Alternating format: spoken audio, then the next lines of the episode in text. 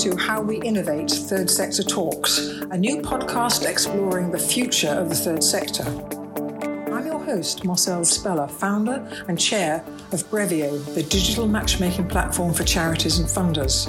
After a successful career in business, including founding Holiday Rentals in 1996 and selling it in 2005, I switched my focus to the third sector and founded Local Giving and now Brevio.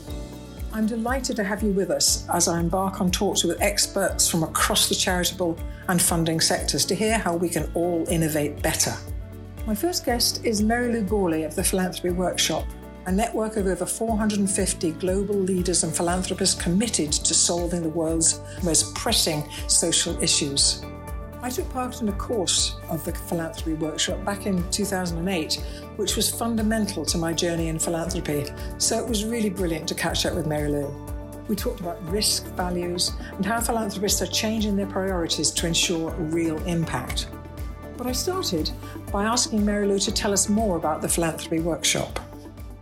So, the Philanthropy Workshop was originally set up, so 25 years ago, to really address what was broken in philanthropy. And what we are today is, is a community of high and ultra high net worth individuals who share a very deep commitment to driving positive social change through trust based strategic philanthropy and social investing. And so our network is made up of a range of experience and expertise. Our members are all decision makers who are choosing to allocate their resources based on our core values, which really focus on challenge, equity, transparency, collaboration, impact and a deep commitment to continuous learning. And we take what we call a trust based approach to strategic philanthropy and investing to contribute to building stronger and more resilient systems um, that can create ever greater impact in the world.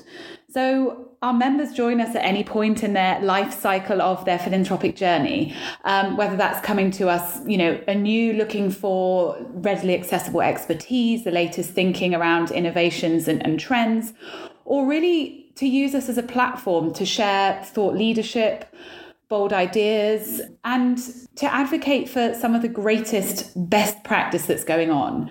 And I think best practice needs to become common practice. And all too often, there isn't that opportunity for that um, information to be flowed back through to where it needs to get to. Absolutely. And what, what do you think is the necessity of philanthropy, especially right now across the globe? Well, I think right now um, it's going to sound cliche, but there's truly never been a, a, greater and more urgent need for philanthropy to address the world's most intractable issues, but also the issues that we've really been hit with this year um, across humanity, whether that's COVID 19, climate change, the movement for racial equity, along with many, many other issues. And I think increasingly we're seeing a need to focus on precisely that intersection of where philanthropy can play a role alongside what's being done by government in business and with civil society. So, where is it that philanthropy can have um, a really additive effect and respond to the challenges that, that we face? And I think what we've seen in a, a, particularly challenging year is that actually this year there's still been unprecedented wealth growth. So figures show that last year, so in 2019, there were 2,153 billionaires who controlled $8.7 trillion. This year, that's reached a record $10.2 trillion. So it's an increase of 1.5 trillion, um, looking at the figures that came out at the end of July. And so we know that not enough is being done. And I think what's critical to really enacting lasting social change is precisely timing. And the moment to respond is, is now. And the role that philanthropy can really play is to think about how it can be bold, how it can be innovative, nimble, and adaptable. And I think that's the greatest place that philanthropists can kind of come and, and play at, which is to really say, what does the world need from me? What can I do differently to get greater, lasting impact? And also, crucially for us as a community, how can I collaborate with others around me to do so more powerfully and to accelerate that impact? Because I think the other thing that philanthropists can do, and I guess I've, I've done it myself, is to take risks because I've got much more, a much higher appetite for risk because if it fails, you know, okay, I've lost my money, but I haven't got to sort of explain to any, anybody else, be it government or a charity or trustees or something, you know, why that went wrong. And maybe maybe that's another thing that we can actually take risks that other players in this, you know, the civil society and and and um, foundations and and government can't do. I couldn't agree more, Marcelle. Um, and it, it reminds me of so many conversations where we that we've had with different people well, inside our community and also outside our community who are, for the first time, actually asking them, themselves or the structures that they operate within to say, okay, we need to identify our risk appetite. And that almost needs to be a, one of the driving forces that helps us to kind of cut through, right, what do we do? How do we do it? When do we do it? And I think you're absolutely right. I think some of the greatest breakthroughs are often made through seeing philanthropy as risk capital. And I think we, we see sometimes, you know, examples might be philanthropists seeding what seems like small ideas that might not work, um, that wouldn't be supported by larger foundations because precisely there is too much risk. And suddenly seeing some of those ideas take shape, be proven to, to be successful and to have impact. And suddenly, what started off as a small seed funding project might then be picked up by a bigger foundation and taken to scale. And there's absolutely that, that role for philanthropists to play, which I think is vital. And, and how do you think how can people become effective philanthropists and how can we how can we make it more accessible to a new generation of high net worth individuals because we hear a lot about either people that have inherited a lot of money or or you know young millennials who've suddenly made a lot of money how can we make it more accessible to them Another very good question. So, I think, particularly coming at it from the perspective of the philanthropy workshop, there are two things here to consider. So the first is education, and the second is community and surrounding yourself by others who are deeply entrenched in this work. So I think it's important to note that we know that social change isn't easy. We believe that best practice lies at this intersection of strategy and trust.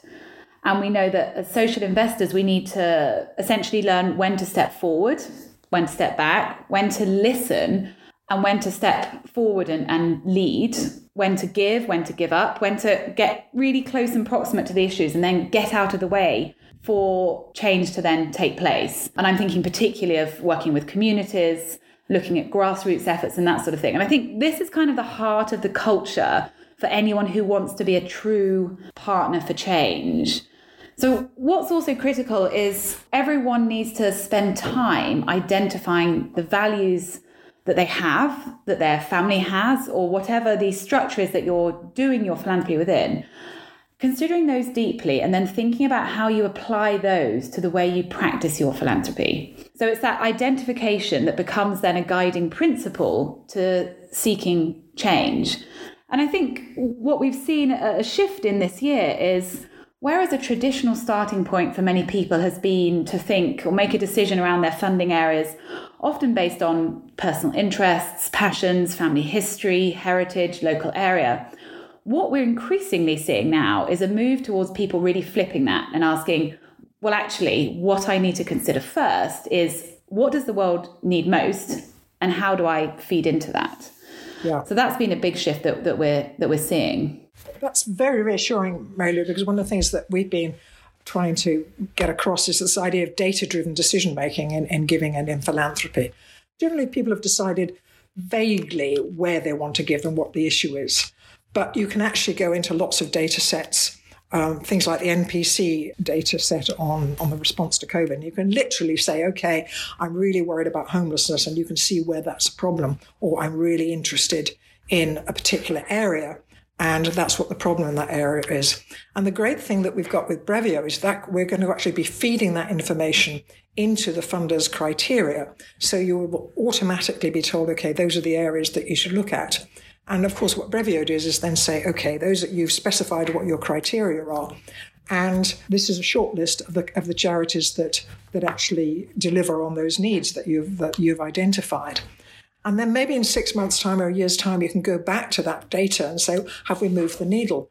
And I think that's one of the things that I think will make philanthropy more attractive to people who've made their own money or inherited money because, you know, they want to see where their money's gone. You know, it's not just a sort of a, an emotional, oh, I want to give something, you know, Lady Bountiful giving out money you actually want to be quite analytical about it. And I think that we have now got data to actually prove that and to actually get people to start thinking in that sort of way. So it's very, very reassuring to say that people are looking at that, at that sort of information.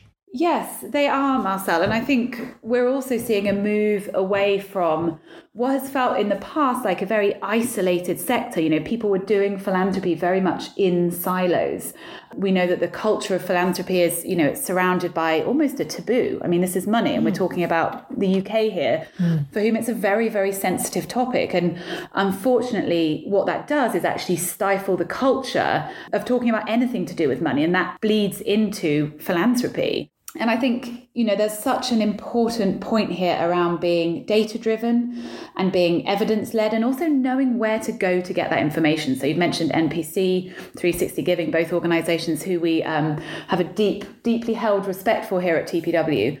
But it's also having a community around you to go to to seek collaboration from, to understand what's working, what's not working, where are the learnings from failure. We know those are the ones that, that bring the greatest, you know, shifts in, in practice and policy. And so knowing where to go often is is a challenge for people. And it's something we, we find ourselves increasingly do is as an organization, we have really kind of an incredible, almost bird's eye view lens down on the sector, and we're able to see what everyone's doing. And there's great value, I think, in knitting that together to bring the human relationships coupled with the data to greatest impact. In fact, you remind me of uh, one of the lovely people on my Agora who said to me one of the problems he had talking about his philanthropy is half of his friends have got more money than he has. And so he feels a bit embarrassed talking about it. And the other half of his friends have got less money than he has. And they think he's completely crazy to be giving it away. And so it, has often been in the past difficult to talk to people about your philanthropy. And that's, of course, what my Agora with this, this wonderful eight or 10 people that we meet five times a year you can be really open with them and they start talking about questions like when do I start talking to my children about philanthropy? Do I tell when I when they're old enough to do these things, do I say you must continue what I've been doing or say okay, I'm going to give you this money, you decide what you want to do. And it's all these sort of questions that Brits, especially, are quite reticent to talking about. And that's, I think, one of the things that, as you say, about building a community of people who are philanthropists that can actually talk about you know the, the, the, personal issues they have that to do with their philanthropy, some of the pitfalls that you get in, in, working with the third sector, and and I think you know this community is is so important. But I think the other thing is that it's not elitist. I mean, within my group, I've got people, I mean, I'm the pauper of the group, but it never comes up. And that, that I think is, is very important to have a community where everyone is accepted. I think there's another thing I'd like to talk to you about, Mary Lou, which won't be a surprise, which is this whole question of grant application forms. And I've met so many people over the years, they've suddenly got more money, or they're a footballer that's got more money, whatever, and they say, okay, I'm going to set up a charity and I'm going to put out these joint application forms and then I'll just hand out the money. And we I actually gave a talk yesterday, in fact, with um, a group of wealth managers. So it was about 27 of the wealth managers, the really top level ones that obviously representing a lot of, of philanthropists. And I asked them how many of you are aware of the waste of charities' time and resources in the grant making system. And that anyone who's listened to the, any of the podcasts has seen anything to do with Brevio, 1.1 billion pounds is spent every year by charities filling in grant application forms. And 66% of them fail. And since COVID, about an extra 100 million has gone into the UK sector, but it's actually cost them 400 million for the charities to fill in grant application forms. And when I mentioned this to these group of wealth managers, they actually said that 48% of their clients weren't aware of the fact that they're putting charities through hoops. And how can we get out of this, Maria? How can we say to people, look, don't set up a new foundation, don't do a new garden, look at what other people are doing. And you and you I don't think they realise what a percentage of the money that they're giving is going into giving grant applications for other other foundations. It's such an important point, Marcelle. And gosh, my, my brain is sort of spinning with a number of different things as you're speaking, because this is indeed something that we think about all the time. And if I can just remind us of the meaning of the word philanthropy. So, from the Greek, it means the love of mankind. And I think something through this is is just remembering that within philanthropy there is a space for everyone. Each one of us can play a role within this ecosystem. And you're absolutely right. It couldn't, it shouldn't rather be an elite club. Mm. Tell us about trust based philanthropy. Sure. So, there's been a shift in recent months that's been really accelerated by COVID 19. And it's a trend that we've seen more in the US than we have in the UK, but it's making its way over here. And that is the idea of approaching philanthropy with a very strong trust based lens. So we heard here at TPW, we had a fantastic session recently with uh, Pia Infante of the Whitman Institute, who spoke very clearly about the approaches that they have taken. And for anyone who wants to read more about this, you can look at trustbasedphilanthropy.org. It's all about how do you really shift the power dynamics when you come to the table as a funder. So one example that I can think of is, is sort of saying, okay, we are going to not have any unsolicited grant applications and the reason this is this is a valid example is because often charities and nonprofits will receive tons and tons of applications which they then go through, or maybe they don't even go through all of them. But if you look at the average amount of time that someone is spending on this, it's estimated, uh, the estimates that we hear are around sort of 21 hours. All of those applications are going completely to waste because actually, most often, the funder already knows who they're going to support. And so organizations who are using a trust based approach are really focusing on saying, okay, how do we take on the, the homework as the funder? How do we take on the due diligence and say, right, we know what we're looking for. So we're going to go out, we're going to access all the public data that we can find, all the reports that are published, and make a decision on who we might fund, and then go to them, speak to them, get to know them, and then bring them in that way. So they're almost taking that, that burden away from the organization. And people who are doing this beautifully, um, I mean, we were sort of laughing about this is you know organizations who will accept proposals that have been written for other um, funding groups and they'll say do you know what don't even bother to change the name on this. Because the point here is the work you're trying to do. It's not trying to prove something or spending ages and ages and ages on making your document look perfectly perfect to the funder that you're now applying to. The point is, what's the work that needs to be done and how do we support that? And then that goes beyond the check as well. And I think this is something that we've spoken about here at TPW, you know, a huge amount over the years of how do you go beyond that? How do you say to the funder, uh, sorry, to the grantee, what do you need from me? So at TPW, we often talk about the five T's. So time, talent, treasure, ties, tent. And there are so many things, so many more things that you can do as a funder to support the work of an organization. And something that's increasingly important is to support the resilience of an organization. So, how do they really address the needs that are going on right now um, instead of possibly what they had set out originally to do? So, just by way of an example, would be to say, okay, if you had set an objective in 2019, would you now be monitoring and evaluating that organization against that same objective, knowing everything that's happened in between? And the chances are you wouldn't be. And I think that's the point in taking a more trust based approach. That also means how do you put the charity itself front and center? Yeah, it's really interesting what you say, Lou, because in fact, the first part of what you were saying is exactly what Brevio does. We actually give people the access to the information. We're doing some due diligence and we're working on, on, on ways of getting more due diligence about those charities. And then we offer the funder a shortlist of the people that will fulfill those needs. So that's exactly what you say they're looking for in, in, in trust based philanthropy. And the idea is, of course, the charities only fill this detail in once. We only do the due diligence once, then we share it between all the all the potential funders. And that's that's really exciting. But you know, I, I'm not the only I'm not the only idiot who's thinking this way. you most definitely are not, um, Marcelle, and we love what you're what you're doing at Brevio, and we know that this change always does take far longer than it should when the solution seems very, very sensible and very obvious. Yeah. And what I also love about what you're doing is the level of confidence that it can bring to someone. So, just particularly thinking about someone who might be earlier on in their philanthropic journey, it's so hard to know what to do, where to align yourself, where to start, where do you make that first almost like learning grant? And I think what you're doing here is creating a platform where people can go and say, okay, let me learn. Let me, you know, see where these trusted organizations are. Other people are doing this. It gives you an insight into where you might want to fund. It gives you ideas as well. And it's it's exactly that. It's a sort of a confidence to step in because we know also this is what's missing. Marcelle, you alluded to this earlier that we haven't seen much new philanthropy this year. And this is at a time when there's unprecedented need.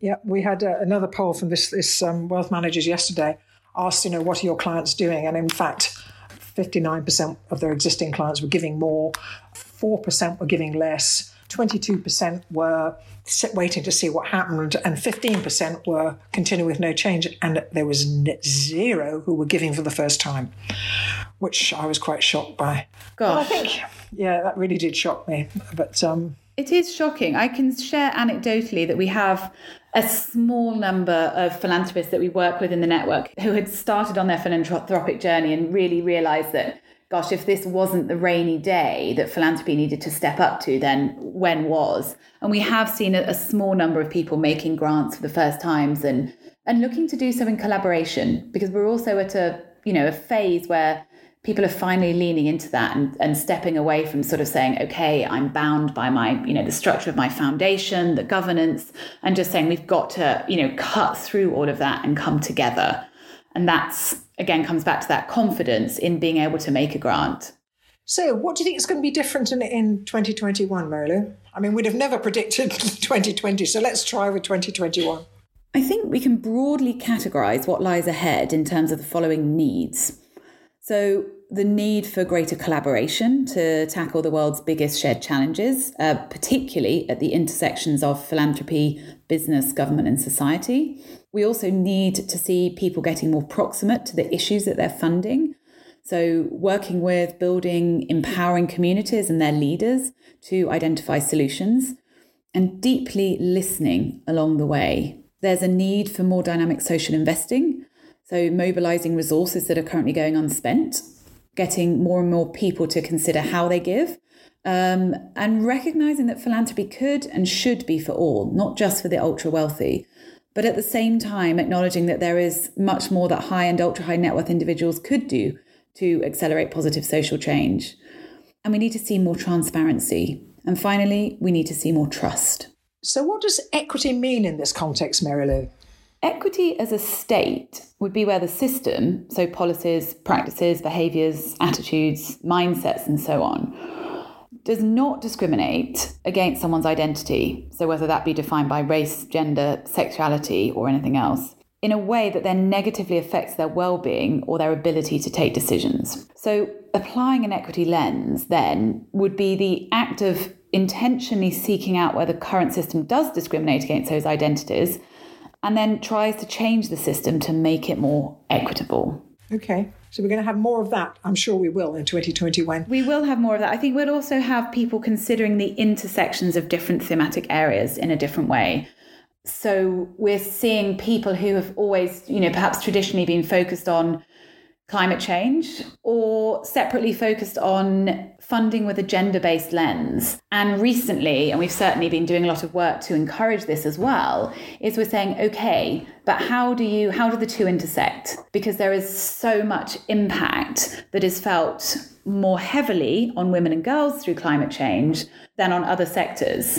And so people are sort of coming and saying, okay, how do I widen my aperture? How do I really understand where the thematic area that I'm focused on intersects with other areas? Because nothing can be taken in isolation. And sure. Yeah, because there's been, sorry, there's been so much silos in, in, in, in charities and in giving. And then you don't actually realize that you might be trying solving one problem, but you're actually causing another one. Exactly. And I think, you know, there's a systems change approach that people often do apply to their work, but it it still has a differing meaning for some people. And i think you also have to then decide like where is it that you you know almost draw the boundary around that? What's wide enough to say okay i have the potential to change the system but where do i intervene? Where is that role of philanthropy? Where are the buttons that i can press to get the break the greatest change? And that involves an understanding of the bigger picture. So, in a way, what, what you're saying is that we're going to have more collaboration, hopefully, between with, between funders, because there'll be this community of funders, and hopefully people will be interacting and talking to each other about the effect, and that, and that makes it more effective because people are working together. And I, I guess, in a way, that's what I'm hoping for Brevio. What, what the vision for Brevio is that the funders will work together by just sharing their grant application form, and we will get a great deal of information on what's actually working, and we'll we'll reduce the waste uh, that I was frightened to see so many wealth managers who, who who advise you know high net worths that they weren't aware of the way they were almost hobbling charities. Can you imagine if you're spending 20 hours doing an application and 66% of the ones you do don't deliver any any results? So hopefully we'll, we'll get that across. And I think I really love the idea of trust because that will mean there'll be more core funding rather than being very specific and restricted funding. And, and charities know what they need. They really do. They know what the problems are and they know what the solutions are. And I think between us, hopefully, Mary Lou, we will help solve these problems.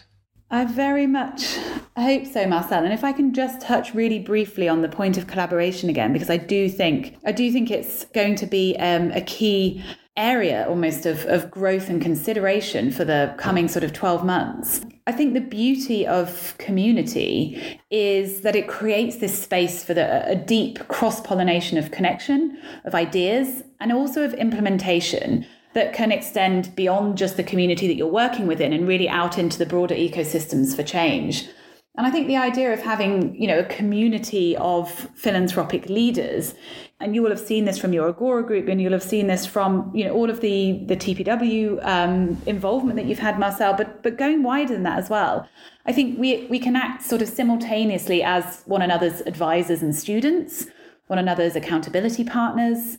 Um, we are our own best advocates, but also our own best challengers, and that's where that sort of you know, how do we take this trust based approach, but continue to challenge one another and continue to ensure that we are keeping our mindsets open to change and open to being shifted? And I think we can also look, well, we're going to see an increasing focus on how do we come together to co invest? How do we become implementing partners to one another?